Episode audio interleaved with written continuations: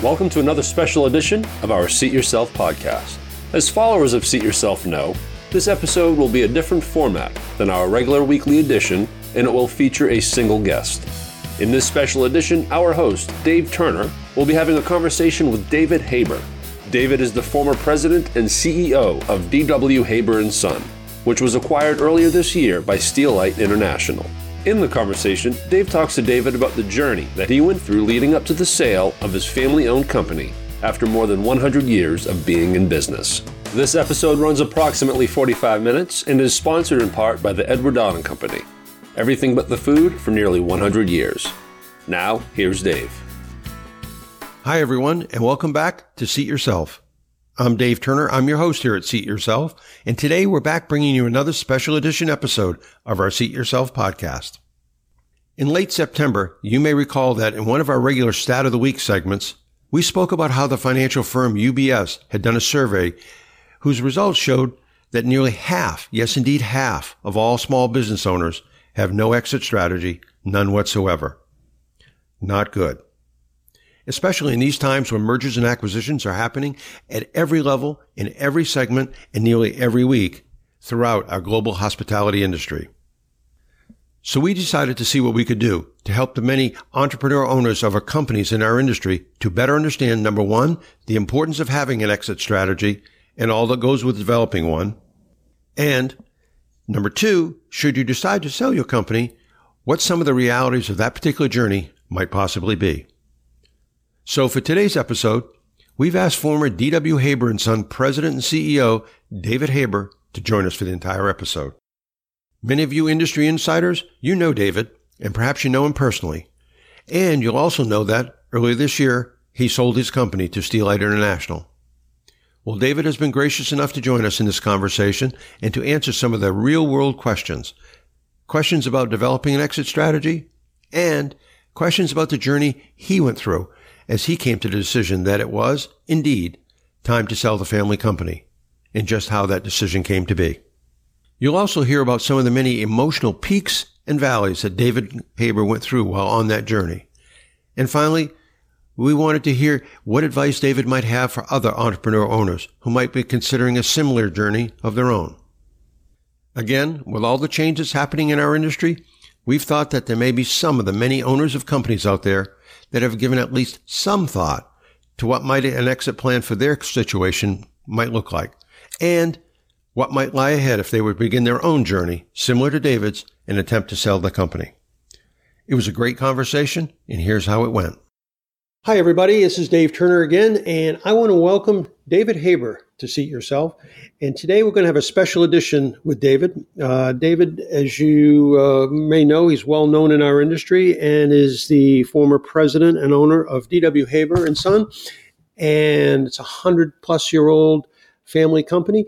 And I thought it would be interesting if David could share some of his experiences as he's in the past year has sold his company to Steelite International. And I think uh, there's a lot of consolidation and mergers and acquisitions in our in our industry these days.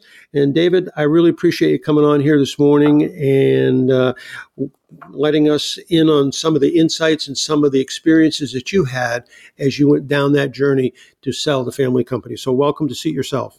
Sure, happy to be here. Thanks, Dave. First question, right out of the box. Uh, you took over a family business. that's over 100 years old. How did you get to that decision that it was now was the time? And how did that go when you sat down with the family to talk about all that, or just you know was that was that a shock to people, or was that sort of uh, something that they were expecting and just didn't know when, or how did how did it go? No, I would say shock would be the right way to explain it. You know, it's interesting. You know, growing up in a family business, and especially you know being a fourth generation in a business, you know, something I was always nervous my whole life, whether I was, you know, I had the guilt of if I wasn't going to take over the company, you know, that I would be responsible for ending this, you know, almost hundred year old family business. So there was, you know, a lot of pressure there, even though my dad never pressured me to go into the business, but that's another story. The pressure you felt came from within you. Absolutely. And, you know, so I came back to work for my dad at one point just to help him out for a year when he was struggling. And that was in 1992. and I figured I would do it for a year, but never really thought that was what I was going to do for a living. And, you know, here I am 27 years later. So things kind of don't always go as you expect. But, you know, the, the whole transition really was, you know, I had been working with Steelite on a global marketing program, and I was trying to get Steelite to distribute Haber globally. We had been trying to do that for years on our own, but as a small company, it's just a lot harder for small businesses to expand around the world because it just it's a very expensive proposition and you need you know a big investment. And it's something that we're doing piecemeal but it was never really a global plan. So i was excited a couple of years ago sitting with john miles at the nra show talking about our plan when he dropped this bomb that they don't want to do the marketing program he wanted to buy the company i was horrified I said, it's not for sale. And, you know, they just kind of ended the meeting and I left all deflated saying, you know, we just lost that opportunity. And I moved on. I never really thought about it at that point, to be honest. And then it was it was probably a few months after that, my accountants came in to my office one day to introduce me to a wealth management company that they just were very impressed with, and they introduced me. And they asked me all these questions about you know the value of the business and your cash flow and your investment and what about the building that you guys are in and what is the value of that? You know all these questions that i never really considered.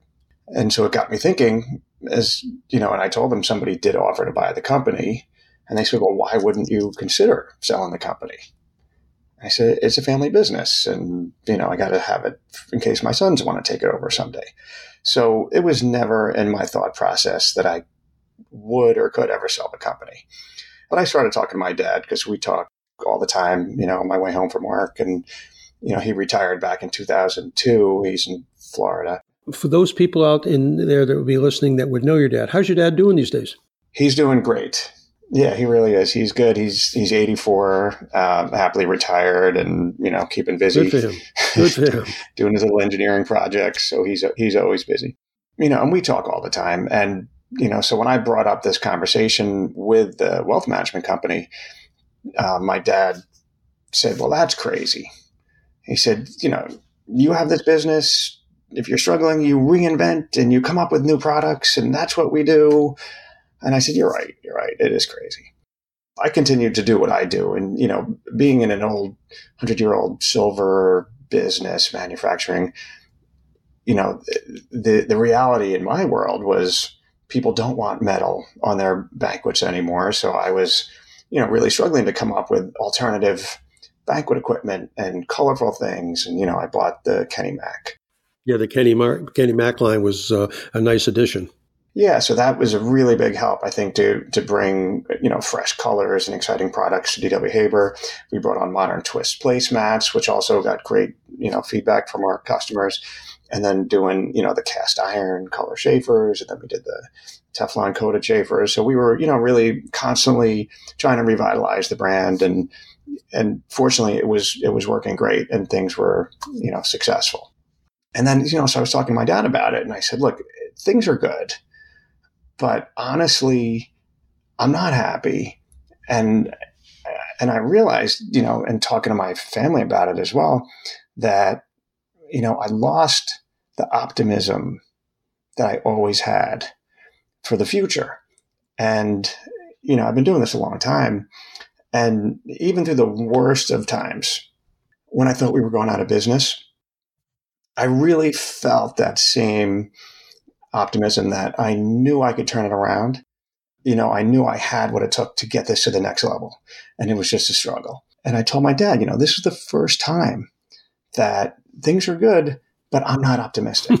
it's interesting. Interesting. It's a it's a very uh, it's a time of change in our industry, and uh, I really appreciate uh, the inside uh, inside look at your thinking because I really think that there's so many so many owners and entrepreneurs in our industry that may be in that same position you just described and don't quite know what to do and that's why this conversation i think is going to be so important for for many many people so I appreciate all that, and it's uh, it's interesting that you were still optimistic. Uh, well, the things were good, and you and and you weren't as optimistic as you had been perhaps when things weren't quite as good. Yeah, it is strange. And this is why my wife really struggled with my decision to sell the company.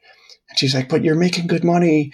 Why would you want to sell this business? Like, this is our life. And, and, you know, and it's funny. It was my, my kids who pointed out more so that they thought that I was stressed out. And they said the last couple of years, I haven't been myself and that I've been stressed. And I never see myself as being stressed or certainly bringing home any of my stress to the family. And so to hear that from my kids telling me that, oh, yeah, dad, you've been so stressed. And they've never said that to me before. And then my wife said, yeah, I guess you have been really stressed. Well, that, that brings up a good point, David, because sometimes we all get so close to these businesses that we may not see the change in ourselves. And perhaps it takes somebody from uh, outside uh, to come back and say, hey, it's not going uh, like it used to go with you. You've changed, or, or something like that. And it's interesting that your your own family uh, were telling you that. So that's that. That's also an eye opener too. Yeah, no question about it. And it was it was shocking and really surprising to me to to hear that. You know, because you really see yourself in a different way, and and like you said, you get so caught up in what you do that you you don't. It's hard to look at it from the outside and especially when it's a family business. David, every every situation, I know every situation is unique, and and I'm not asking you to um, give up the formula to Coca Cola here uh, or anything that's uh, obviously very uh, um, confidential. But when you sell a company, especially one that's so closely aligned with you and your family in a per- such a real personal way, you really need a lot of help from trusted resources where, what are some of the issues you went through? Because you had a team of people, I suppose, just accountants, lawyers, doctors, Indians, chiefs, and all that, helping you on a regular basis. But how did you find the right people to help you put together uh, a package, so to speak, uh, to make your company uh, sellable? I mean, for starters, I've always used a lot of outside help, you know, especially since my dad retired so many years ago. I was kind of on my own running this company. So I ha- hired a personal business advisor many years ago, and you know, so he was actually there through this whole transition, which was really helpful for me to have someone who had, you know, sold their company many years ago, and you know, he was somewhat experienced. And I've read a lot of books about selling your company, so I think that's that's critical to really have an insight into you know all the things of trying to you know, keep up your profit and, and, and do a lot of the things to, to build value in a business. As far as getting help, yeah, that is absolutely critical. I was incredibly lucky that it was just coincidental that a friend who I was introduced to in my neighborhood had just sold his family business. And he was in the process of closing on his business that took him like a year to sell. Very similar size company. And so he gave me all of his resources and the people that he interviewed, the people he hired, the people he didn't hire. So I was, you know, it was just a phenomenal wealth of information. And since he was going right through it, it was, you know, I had such a great sounding board uh, to work with. One of the most important things in this type of uh, transaction is to get an M&A advisor. And I can't stress enough how important that is. That that would be different from somebody you might trust and rely on as a resource in your ongoing everyday business activities. Absolutely. Like my, my personal business advisor, who I've been with for like 15 years, and he sold his company, but he, he was not an M&A advisor. And it's a very specific set of credentials for people who do that for a living.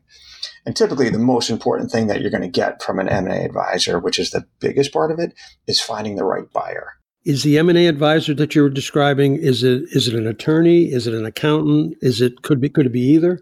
Well, yeah. So in my situation, this particular M&A advisor became my accountant. So he has an accounting firm. And so but he was my advisor. And he was not a typical M&A specialty advisor who is out who finds you the right buyer. So that is a different group that I never had to hire because you know, after reading all the books and uh, about finding the right buyer and how critical that is. And the difference of selling your company to a random buyer or private equity group who's just looking for another cash flow income versus a strategic buyer where it makes a big difference. And they, you know, like Steelite and DW Haber was a strategic acquisition, and we, you know, unfortunately shut down my factory and moved everything over there. And you know, they had the resources to turn into a global company, which is, you know, by definition, you know, the strategic. Sure. I mean, it's a win-win for both sides. Yeah, so I had that strategic buyer already, so I didn't need that. But you know, but if you're looking to sell your company, I think that is the most important thing to get is a good M&A advisor who can help you find the right buyer. And that buyer might be in Europe or somewhere else around the world and somebody's trying to get into this market. And so, you know, you got to think outside the box and not just look at the one person who maybe asked you to buy the company. Because I had other people asking to buy the company, you know, so I did have other alternatives.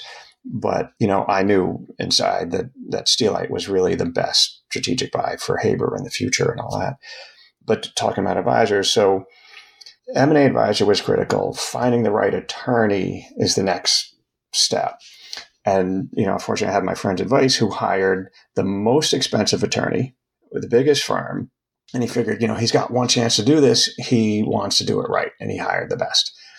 They charged him almost a half a million dollars at the end of the year. And he was just horrified. He couldn't believe how much he spent on his attorney fees. And he deeply regretted not hiring this other firm that he really felt he should have hired. And he spoke to this guy who would ended up being a friend of his from the other firm. And he, you know, urged me to go interview that other firm. And he said, don't even interview my firm. So that was particularly helpful. And I interviewed a bunch of different firms and I actually had my, my PBA go with me on these interviews with attorneys. And that was really helpful to get, you know, his guidance and feedback as well. So, you know, I, I just I find it really helps to have people around you to give you advice. To make sure I heard you right, uh, what you're saying is really, it's really more the fit than it is the size of the firm or um, maybe uh, what they, you know, all the mergers and acquisitions they've done. You know, maybe they uh, fit is more important, let's say, than the than the prestige or uh, whatever of the firm that you would entertain as an attorney. Yeah, absolutely. And, you know, you have to like the people that, you know, you're working with because it's a very long, arduous process. And, you know, it's important to, to feel good about the people you're working with and, and also to feel that they're trying to do the right thing for you, you know, kind of watching your budget. And that's unusual for a, a, a law firm, honestly. But, uh, you know, I was lucky enough to find one who really worked and kind of, you know, they gave me a budget of what they thought it could be. And a year and a half later, they came in at their budget. It's quite surprising. Speaking of uh, timelines and how long things take or whatever, how long was it from the time that you decided you might start exploring options until the time the deal finally closed? And I think the deal closed uh, more or less in May of uh, of uh, this past year. But how long ago did you start? Just to give give uh, others out there who may be thinking about this a sense of what this journey might be like. Well, that first meeting with with John Miles was at, in May of 2017, so it was two years prior when he first brought up the idea of you know we want to buy your company, and it was actually November after that, about six months later, five months, six months, where we sat down for the first time to actually talk about selling the business. So then it was about a year and a half in the process. But there was a six month time frame because, my word, you didn't say this, but you were uh, surprised, shocked, or, or, or, you had some negative feeling when you were trying to put together a distribution deal, and John had suggested that uh, making an acquisition instead. So there was a six month time frame that you went through a lot of emotional uh, ups and downs. I would suspect. Oh yeah, to say the least. Um. yeah, I mean it's a that, but that's normal. I, I think that's normal. I mean, this is your baby. This is your family's baby. Yeah, it you know coming up to make that decision is it, it's incredibly emotional and stressful, and you know, but ultimately having the support of, of your family and especially the, you know like my dad who owned the company before and ran the company, you know, I, I could not have done it if my dad wasn't 100% behind it there's no way I would have made that decision. So that's, you know, that's personal. But but I but I think in, in, in terms of anybody who's thinking about doing something with their company, merging it, acquiring it, uh, another one, or just, just selling it outright. Uh, I, I, think there is a lot of emotion that goes into it. These are, uh, in our industry, you have a lot of what, I, and I'm going to call them small, under $100 million companies, under $50 million companies. And in those companies, you know, they, you, the, they're everybody's lives are, are, intertwined with that, and the family's lives are intertwined, and, and especially when they're 100 years uh, or more old. And, and I, I want people to understand that, uh, first of all, that the emotions that they may or may not go through, I mean, those emotions are, are normal ups, downs, sideways, and uh, um, but they have to be dealt with. I, I, think there's a lot of tough decisions. One of the biggest issues, you know, mentally and emotionally in that decision is, you know, how can you do this to your employees? You know, these people that have been with you for 30 years and you know you spent your life with these people and you know you're affecting so many other people's lives so it's not just worrying about your own future but you got to worry about everybody else and I think that's really hard for small business owners because it, it is personal.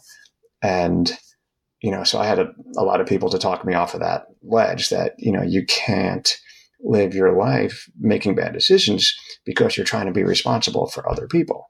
You want to do the right thing for these people and do the best you can to help them move on, but that's not the reason to keep a company.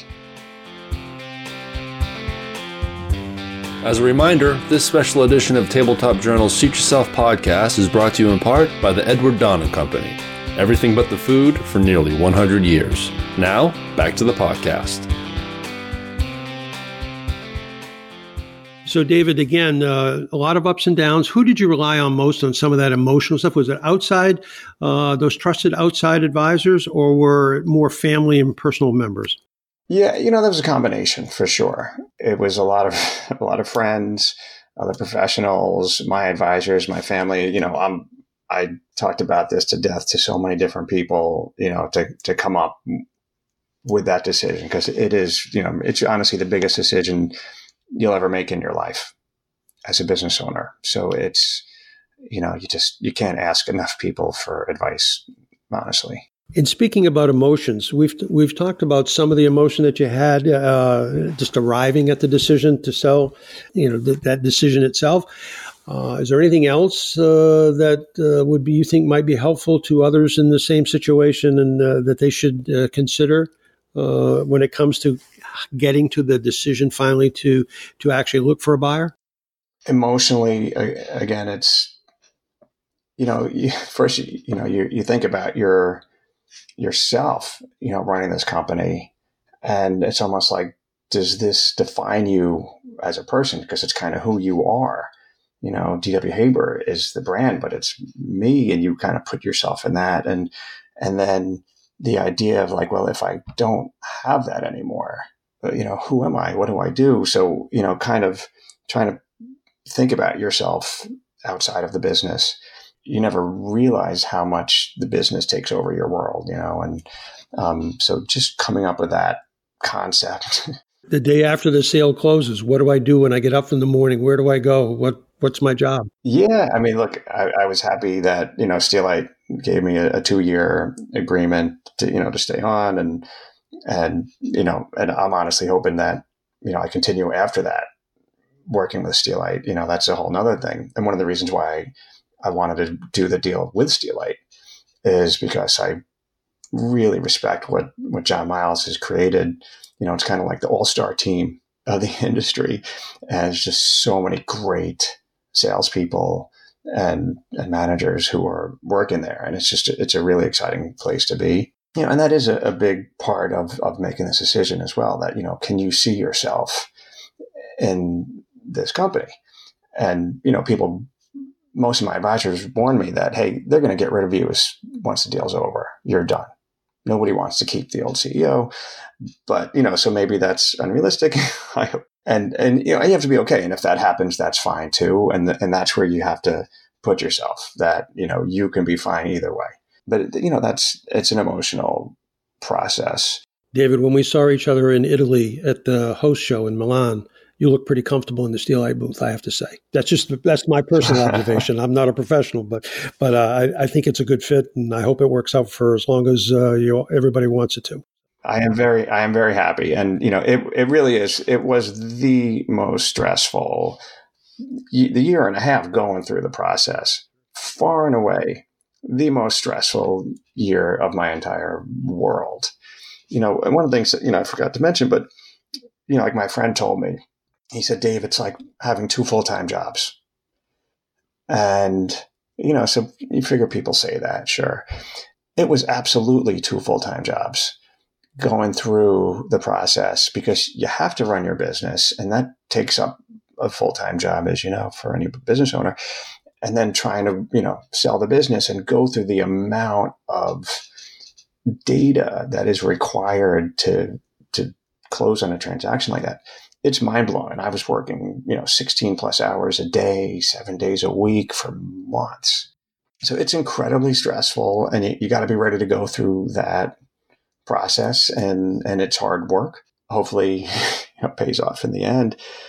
You know, and one of the things that, that people tell you in the process is that you have to run your business as if your deal is going to fall through. And that is so true. I went through this process, you know, in the beginning the first time, and we thought we were going to close back in 2018. You know, as as, as like February or March, we thought we might close, and and then there were some other you know things that the private equity group was dealing with, so they had to table the deal for almost a year. And so, you know, incredibly stressful and emotional after going through that whole thing. A lot, a lot of peaks and valleys. Yeah, getting ready to make that change and and then all of a sudden you got to go back to running your company again and so complete mindset and said all right i got to do this and you know really change your life around and say all right i got to do this. And then as much as you hear people telling you to run your business and keep running your business you still can't help. But to cut back on so many things like advertising, marketing, product development, new hires and accounting and all these positions where, you know, we needed hires and my staff's yelling at me like, why aren't you hiring a new warehouse manager? And why don't we have anybody in accounting? And I had all these excuses as to, well, I just got to get through this something right now and cash. And, you know, and it was like one excuse after the other. And, and then when all of a sudden the deal fell through, I was like, wow, I really wasn't doing what I was supposed to do. So you you think you're listening, but but you're not. And you know, and that really hit me in the face because I had to go for almost a year and go right back into doing all these stuff again. And then on a personal level, you know, where I had opportunity to hire somebody, but they were going to quit their job to come and work for me. And on a human level, I couldn't do that knowing that I was about to go back to sell the company. And, you know, in some hindsight, I, I kind of regret it because we really did struggle and things were got a bit messier, you know, with inventory and the collections because we didn't bring on accounting help. It's those balancing the two jobs at once kind of thing, two full time jobs at once kind of thing, I suppose.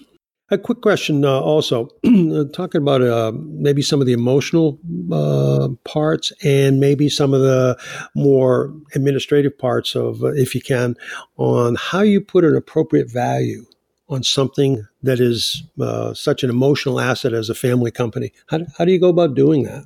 You know, I, I honestly think you have to take emotion out of it, as hard as that is.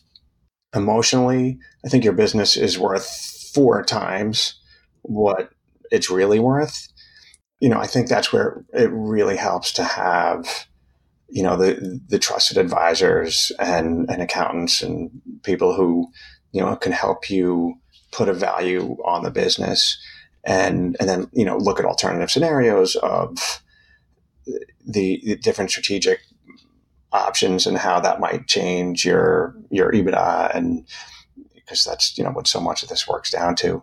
So you know, but then you have goodwill and all that stuff. So you, you do have to put a, somewhat of an emotional value on it, but but you really have to look at what's realistic. And one of the biggest help that I got, I have to say, was from the wealth management company, who not that they gave me the value of the company, but but they were able to do very sophisticated financial modeling of what my life financially would look like for the next 100 years, 50 years, if I didn't have this business and I made the sale. And, you know, a lot of different scenarios. And, and, and without having that information, I don't know that I would have had the courage to, to do what I did.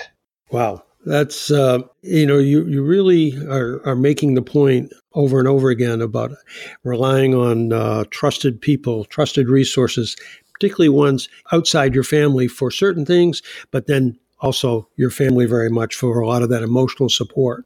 It's a tough decision, I think, to to come to, and I think there are many people probably in our industry, if they're not currently thinking about it, they probably uh, will be soon and uh, I'm I'm I'm really sure uh, we're not through this conversation yet, but I'm sure even the things that we've talked about already will be very very helpful to them. So I really appreciate you um, being as honest and as candid as you are today. It's it's really going to be helpful for a lot of people, I'm sure. Sure. Yeah. Look, I, I hope it helps. I know it's it's a very difficult decision and a difficult process, but it, it can be beneficial. Okay, I've got I've got a crazy. We've been talking about all the serious stuff. I've got a crazy question for you now. Of all the possible selling, uh, you know, ideas that you came up with that came maybe onto your radar screen or people suggested to you, how many different crazy scenarios did you have, or how, was there just one, there, there couldn't have been just one uh, when when you know when you started really focusing on on steelite. I'm sure at the end it got down to that, but in the beginning there must have been a, uh, lots of different scenarios that you could see. Yeah, I mean, there, there, there was a few. Um, you know, one of the crazy things I know my my dad was pushing me, you know, instead of selling a company, was to you know do something different with the company, like you know, manufacture skis, because he knows I was you know really into the world of skiing and the ski industry.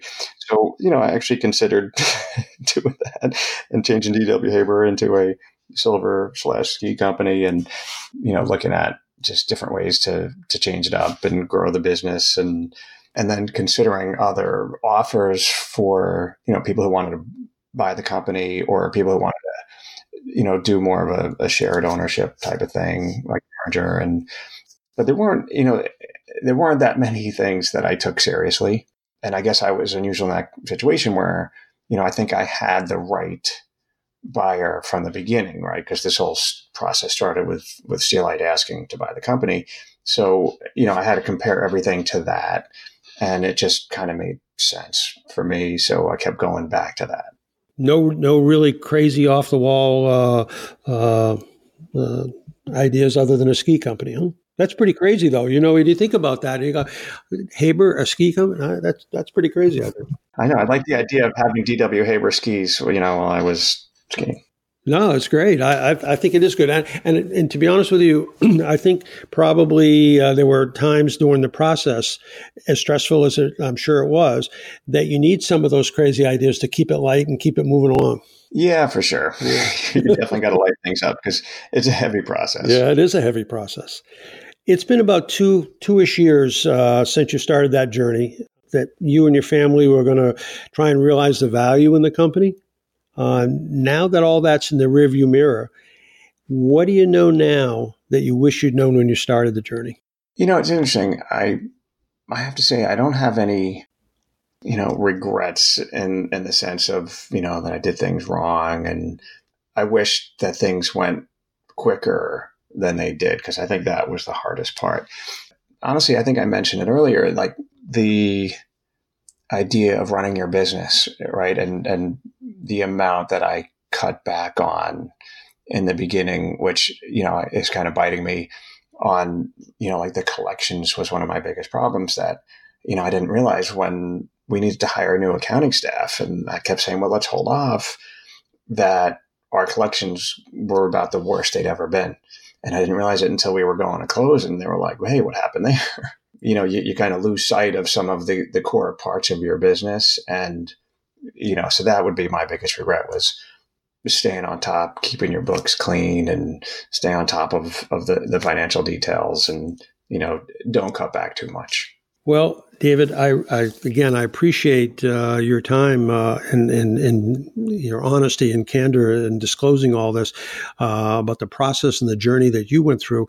As we uh, start to wrap it up, are there any three points uh, that you might want to give to others, uh, other people in our industry who are out there and are considering the possibility of, of going down the same path that you went down? Any, anything, any piece of it? You've touched on a bunch of different things, but anything in the particular that stand out? I mean, I don't know that there's anything that that we didn't sort of cover, right? With with the general concept of of, of selling your business and, and going through the process. But you know, the first thing, like I was saying, is that motto of run your business as if you're not going to sell your business.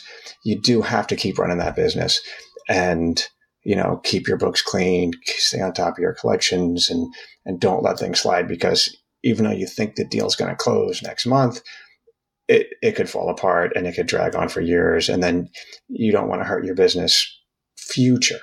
So that is definitely uh, one of my best pieces. It could drag on for months or not ever happen, too. It, exactly. My advisors kept warning me because of how long my deal was going on that you got to stop trying to work with these people and go find another buyer. And, you know, and honestly, because I knew John Miles personally and I knew his intentions were what they were, you know, I kept telling my advisors, no, it's okay. It will happen. You know, I just have to be patient.